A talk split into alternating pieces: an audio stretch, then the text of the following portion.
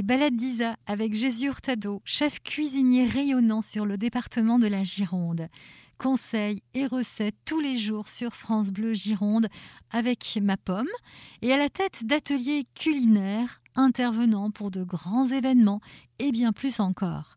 Jésus a plus d'une corde à son arc. Je vous propose de rencontrer Chef Jésus Hurtado en version off dans les balades d'Isa.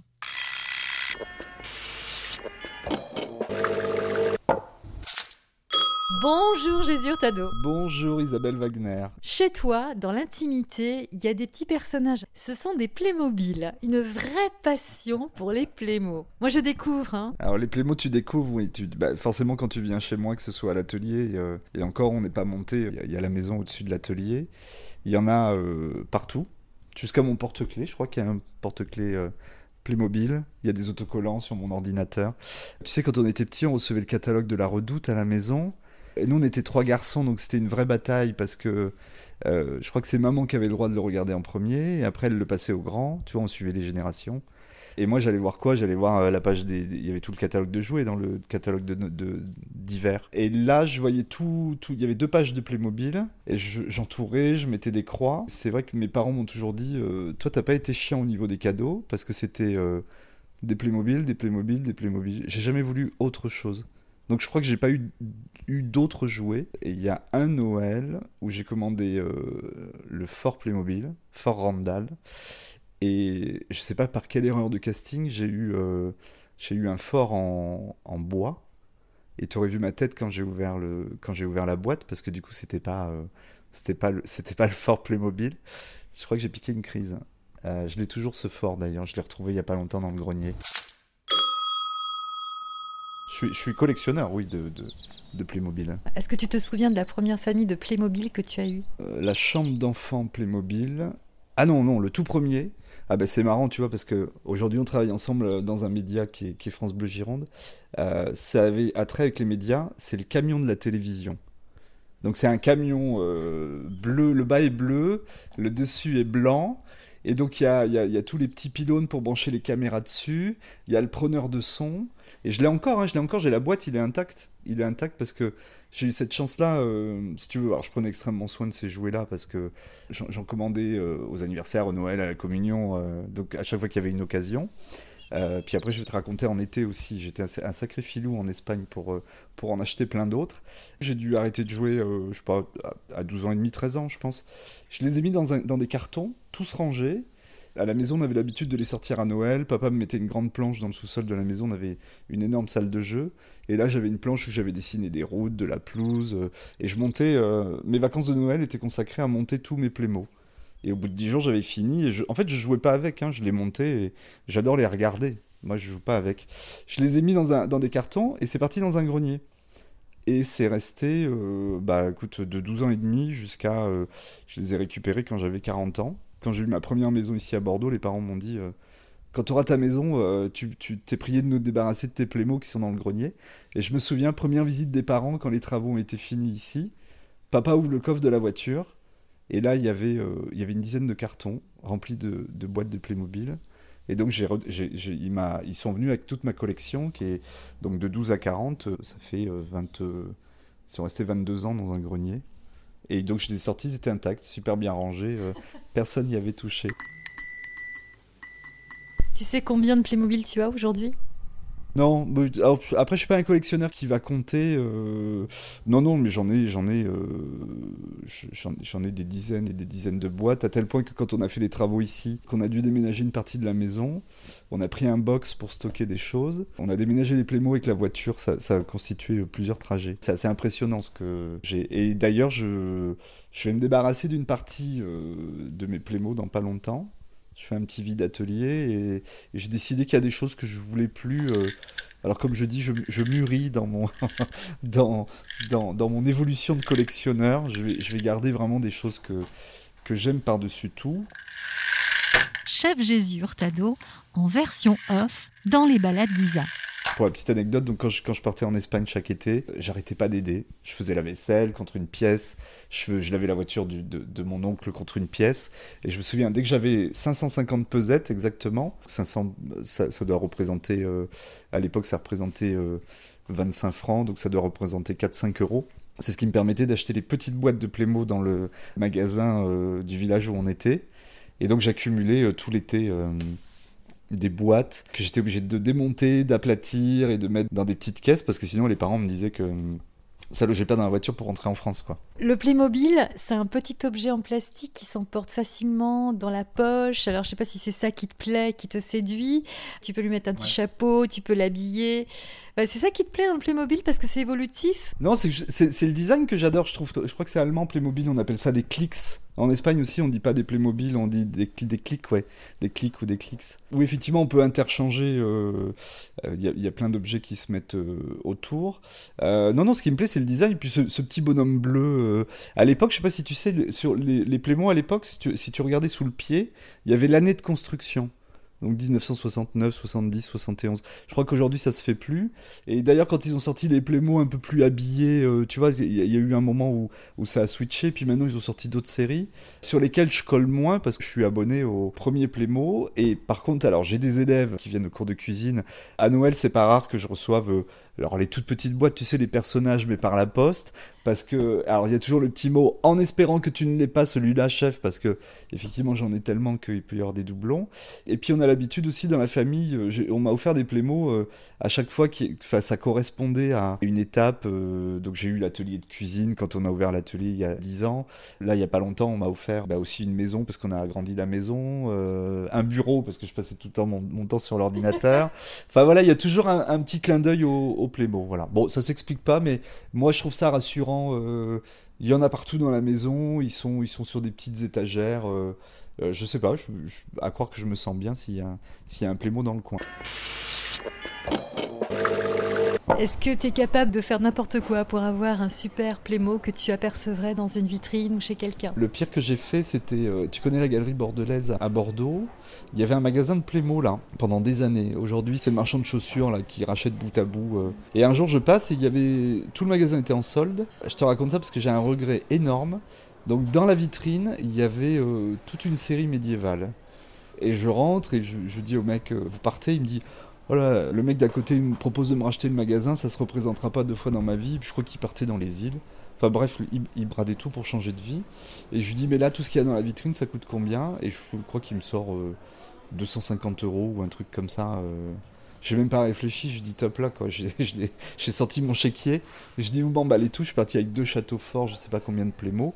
Et je devais revenir parce qu'il avait un train. Alors ça, le train Playmobil, quand t'es collectionneur, euh, c'est des pièces qui n'existent plus, donc c'est compliqué à trouver. Et il avait un train, il avait fait ça, il avait mis euh, 3 mètres de long sur des rails, en hauteur. Et il avait réussi à mettre un train, euh, alors avec un montage électrique, le train allait à un bout, hop, il s'arrêtait et il partait à l'autre bout. Donc le train faisait des allers-retours comme ça, sur une ligne droite. Et moi, il se trouve qu'à l'atelier, on a une énorme poutre métallique sur lequel je voyais euh, très bien ce train. Et euh, je lui ai dit, je réfléchis, je repasse demain. Et quand je suis repassé le lendemain, il m'a dit, je suis désolé, jeune homme, mais euh, je viens de le vendre. Là, j'ai eu les boules. Ouais, là j'aurais fait n'importe quoi pour essayer de la voir à nouveau. Surtout qu'en plus il y avait le système d'aller-retour, donc c'était c'était nickel. Alors, si je vends une partie de ma collection aujourd'hui, c'est aussi parce que voilà, je, je, c'est des boîtes que j'ai pas ouvertes depuis des années, puis ça fera plaisir à d'autres gens. Et aussi parce que j'ai en tête, voilà, d'acheter ce fameux. Euh, le prochain achat, c'est le train Playmo. Ah oui, donc euh, ta folie Playmobil n'est pas terminée, tu es encore un petit garçon. Je suis un petit garçon, mais j'en achète tout le temps, ouais, j'en achète, euh, j'en achète régulièrement, ouais. ouais, ouais. Et quand on va dans un magasin, le premier truc, si tu, si tu me perds dans un magasin, tu vas au rayon Playmobil. T'es, es sûr que je suis là? Ah ouais? Ouais, ouais. Quand ma moitié me cherche, euh, on sait que je suis au, je suis au rayon Playmobil. Il y en a qui vont au rayon bricolage. Moi, je suis devant les Playmo. Chef Jésus Hurtado, en version off, dans les balades d'Isa. Voilà. Et j'en ai des grands aussi, tu sais, le, le, le, parce que dans Playmo, il y a plein de. Il y a des séries limitées, et puis il y a des bonhommes plus grands qui sortent en magasin euh, régulièrement. Je n'y joue pas et je pense que je n'y ai jamais joué. Hein. Je n'ai pas souvenir d'avoir une voiture où je m'amuse à avancer, reculer. Je, je, les mets en scène et quand c'est mis en scène, là je viens de finir toute une série euh, médiévale à l'étage où j'ai mis tous mes petits personnages et tout ça. où je raconte des histoires. Bah, de toute façon, euh, Playmobil, euh, en avant les histoires, hein, c'est le, le slogan. Donc je raconte des histoires, et puis après, euh, c'est juste histoire de quand je descends les escaliers ou autre, ou que je me lève le matin, les avoir sous le nez. Tu parles de raconter des histoires, parce que tu as un côté scénariste aussi en toi, je trouve. Parce que je t'ai vu complètement émerveillé devant une tartine, des petits légumes sur la tartine, voilà, un truc qui ressemble un petit peu à un potager. Et j'ai aussi en mémoire ton côté metteur en scène pour euh, Bordeaux So Good Quand je vais au cinéma, quand je sors du cinéma, je me dis, euh, ouais, mais quel. Euh, est-ce qu'il y a un plus beau métier que d'être, tu vois, scénariste ou metteur en scène ou de faire un film? Le nombre de fois où j'ai commencé des scénarios de films dans ma tête, et de la même façon, le nombre de fois, et pour ça je suis un mauvais élève, parce que je pense que si de temps en temps je prenais un papier, un crayon, j'aurais pu gratter, gratter, gratter des pages. Le nombre de fois où je commence à écrire des, des débuts de livres ou des débuts d'histoire, alors qu'ils font pas forcément. Euh, je n'ai pas la prétention de dire que je suis, euh, je suis écrivain, hein, c'est un vrai boulot. Hein, il faut s'asseoir à une table, faut. Enfin voilà, c'est beaucoup d'imagination. Mais le nombre de fois où je débute des petites histoires comme ça, je me dis, ouais, t'es bête parce que là, tu l'aurais. Euh, alors c'est le soir avant de me coucher ou le matin, tu vois, mais l'idée, c'est peut-être pas d'écrire l'histoire, c'est de, la, mettre en scène. Et tu faisais référence à, à Bordeaux So c'est un festival qui, pour l'instant, euh, est à l'arrêt avec le Covid, mais j'ai eu la chance de participer aux, cinq éditions, de grandir avec ce festival, puisque du coup, euh, au début de simple présentateur euh, plateau, c'est-à-dire être sur, le, être sur la scène à présenter les chefs, parce qu'on avait compris que un chef qui parle de chef, c'est quand même mieux que quelqu'un qui qui connaît pas la cuisine et qui essaye d'animer quelque chose. Et puis petit à petit, j'ai commencé à prendre plus de responsabilités.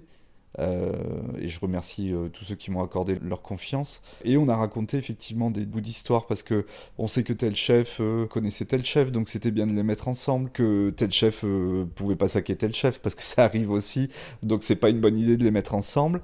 Et par exemple, tu vois, la belle histoire, c'est quand on faisait ce qu'on appelait la nuit des banquets, c'est-à-dire qu'on trouvait un lieu, on allait choisir donc une, offre culinaire avec des chefs et raconter une histoire. Et je me souviens d'une réunion où on me dit, bah, tiens Jésus, donc du coup il y, a une idée qui se dessine au conservatoire de musique. Ça part d'un bureau où on nous dit, euh, il y a le directeur du conservatoire qui souhaite qu'on fasse un truc chez lui. Et ça c'est au tout début, tu vois, c'est du brainstorming, on n'a rien démarré. Par contre il veut que ce soit un chef qui soit pas très loin de chez lui, qui soit du secteur. Puis il y aurait ça, ça, ça. Puis toi tu commences à gratter et tu te dis, bon, non, dans le secteur il y a il y a Hugo Lederer, il y a euh, je sais plus qui on avait mis, enfin et, du coup moi je savais qu'il y avait Paul Gouzien qui euh, qui euh, quittait euh, donc qui, était euh, du côté de Langon, pour venir s'installer au Point Rouge, juste à côté. Et je me dis, mais là on a la belle histoire, parce que du coup on a un chef qui va juste se rapprocher, donc qui va être au pied du conservatoire. Et en plus il se trouve que Paul était un ancien élève du conservatoire. Et tu vois, plus on commence à bosser, et c'est là où il y a le scénario qui se construit, tu te dis, ah ouais, non, mais là, je, tiens, euh, je tiens un truc, et tu en parles au directeur du conservatoire, tu regardes, il dit, mais est-ce que Paul pourrait pas reprendre des cours de piano? Ah, mais tiens, mais sa prof, du coup, qui lui avait appris, elle est encore là, et ça finit que du coup, Paul, euh, tu vois, ça, ça, me, ça me hérisse les poils quand je t'en parle, Paul joue du piano dans une superbe salle. Euh, un petit peu kitschoun là, qui est, orange là, que je crois qu'ils appellent ça la salle, euh, la salle du piano, parce qu'il y a des gradins autour. Et puis il y a des gens qui chantent, enfin il y a aussi d'autres corps de métier du conservatoire qui interviennent. Et là on propose aux gens à manger sous forme de balade, de pique-nique, et puis après il y a une déambulation. Et tu te dis mais c'est géant, il, fallait gratter un peu avant d'arriver à ça. Comme j'ai eu la chance euh, d'y assister, je me souviens qu'on suivait euh, la voix des chanteurs euh, du conservatoire, donc une voix qui arrive d'on ne sait où et qui se rapproche et tout d'un coup on voit la silhouette des interprètes et puis ben, qui nous emmène justement vers cette salle du piano où Paul Gouzien, le chef, était assis, où nous a joué un morceau de musique. Et puis après, bon, on est parti à déguster des très très belles choses. Alors je me souviens plus dans le détail, mais c'était vraiment très chouette. Donc voilà, bravo pour ce côté. Euh, scénariste, metteur en scène. Toi, tu as eu la chance de voir. Moi, je l'ai écrit, mais je l'ai pas vu.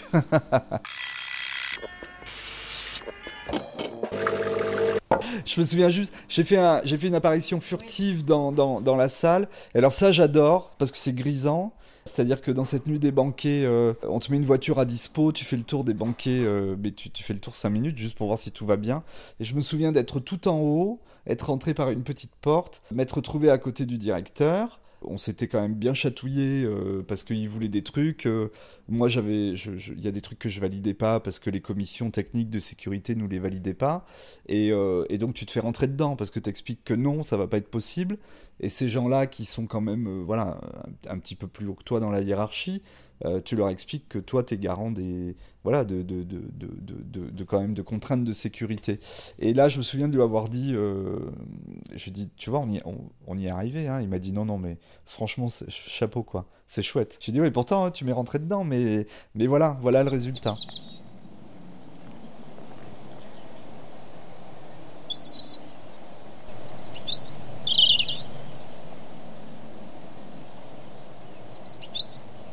Puisqu'on parle musique, euh, quel est ton style de musique qui permet d'être créatif aussi en cuisine? J'adore la musique, mais j'en écoute pas. Quand je te disais qu'à la maison, euh, on en a parlé dans le premier épisode, euh, il n'y avait pas de radio, il n'y avait pas de chaîne IFI, pas de culture à proprement dit, voilà, pas de journaux. J'ai eu mes premiers disques quand j'étais ado, je crois que je les ai encore au fond d'un carton. Par contre, j'ai pas de mémoire pour la musique, c'est-à-dire que je, je retiens pas les, je retiens pas les noms des chanteurs, sauf après pour les vieux classiques de la chanson française. J'adore Aznavour, à tel point qu'à un moment je m'étais acheté euh, l'intégrale. Et puis après j'adore. Euh, tu adores Véronique Sanson J'adore euh, bah, les chansons sur ma drôle de vie. Tu me feras pas chanter hein, par contre parce que je chante comme une casserole. Je me sens bien quand je l'écoute. Après tu vois là, bah, là on en parle et je me souviens plus des paroles. C'est marrant. Hein. J'ai une j'ai une excellente mémoire pour plein d'autres choses, mais pour tout ça, la lecture, la littérature, le cinéma, j'ai une mémoire vraiment instantanée. C'est-à-dire qu'au moment où je vais écouter la chanson, je pourrais te la chanter de A à Z, mais parce que la chanson se déroule. Mais par contre, sans la chanson, je suis incapable de t'aligner euh, trois paroles. C'est paradoxal, hein de... C'est une mémoire qui va se connecter au moment où la, où la chanson... Euh, là, tu me mettrais la chanson, je suis capable de te la réciter, euh, je pense sans oublier un mot. Est-ce que tu connais la chanson qui a volé, a volé, a volé l'orange Tu connais Gilbert Bécaud si je te parle de cette chanson-là, en fait, c'est parce qu'on parle d'agrumes. Euh, les agrumes, oui. Cette poudre d'orange dont je t'ai parlé la dernière fois. Et je sais pas pourquoi. Euh, c'est comme les plémos, hein, ça s'explique pas. La mandarine, la clémentine. Mais c'est fou, hein, c'est une marotte parce que j'en mange pas tant que ça, hein, des mandarines et clémentines. Par contre, j'en mets partout, quoi. J'en zeste euh, sur des Saint-Jacques, dans des tartares de poisson, sur des viandes, euh, dans des mayonnaises, euh, dans, des sauces au yaourt. je, vais, je vais en mettre partout, à tel point que quand la saison s'arrête, j'en achète toujours un ou deux kilos que je mets au congélateur, parce que comme ça, pendant un mois ou deux, j'en ai encore quand je veux zester, je sors ma petite mandarine du congélo dans son petit sachet zippé, je zeste juste ce qu'il faut sur euh, ce dont j'ai besoin, et hop, je la remets au congélateur. Euh. Bon, après, l'intérieur est bousillé, c'est juste pour le zeste. Faudrait peut-être que je fasse une gamme de produits. euh, je lance l'appel. Chocolatier, confiture. Si vous voulez faire une gamme autour des agrumes, j'ai pas mal d'idées. c'est peut-être ça, mais il faudrait que je signe une carte de, ou une gamme de produits à base d'agrumes. Chef Jésus Hurtado en version off.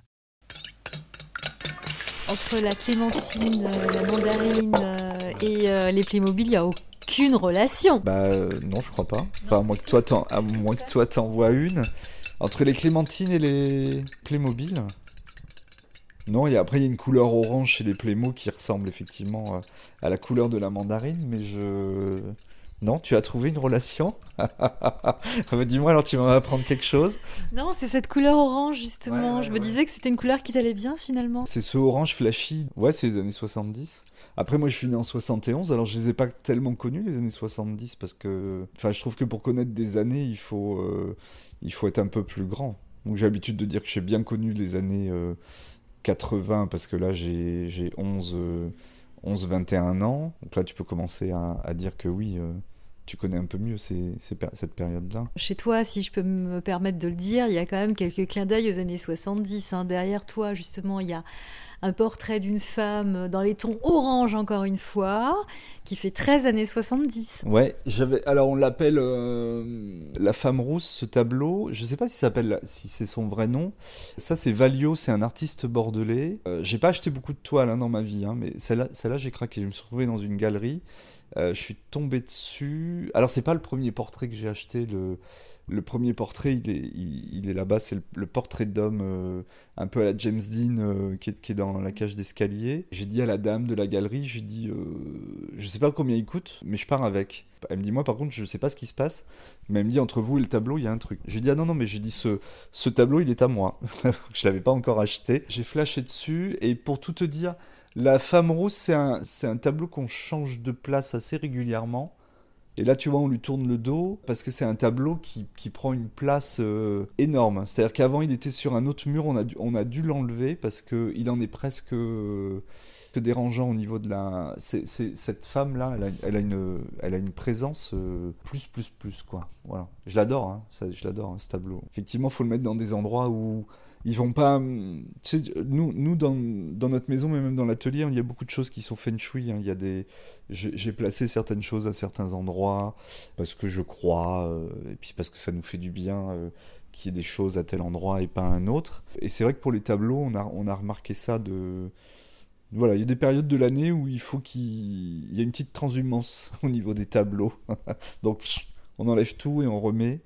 Euh, parce que moi, si je sens un regard sur moi et par exemple, je suis en train de faire autre chose, euh, c'est un peu compliqué. Ouais. Feng Shui, vous avez dit Feng Shui? Oui, à suivre cette idée de Feng Shui. Bah, bravo, merci euh, Jésus Hurtado. Bah, je pensais pas qu'on pouvait dire autant de choses sur les, sur les Playmobil.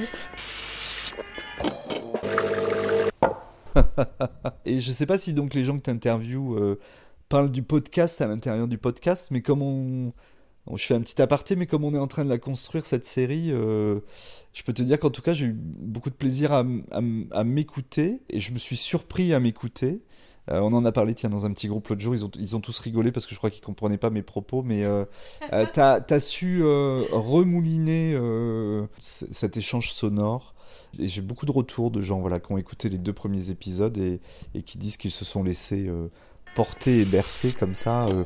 Alors bon, voilà, si je raconte euh, ce que je raconte peut avoir euh, quelque chose d'un tantinet intéressant, euh, pourquoi pas, voilà. Pas sûr que je vais le laisser, ça. Je vais peut-être le couper. Bon, allez, à moi de jouer.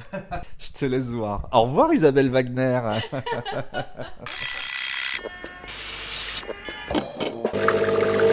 Abonnez-vous au podcast, partagez les balades d'Isa. Le sage éléphant garde tout en mémoire. Il est tout près de vous. À bientôt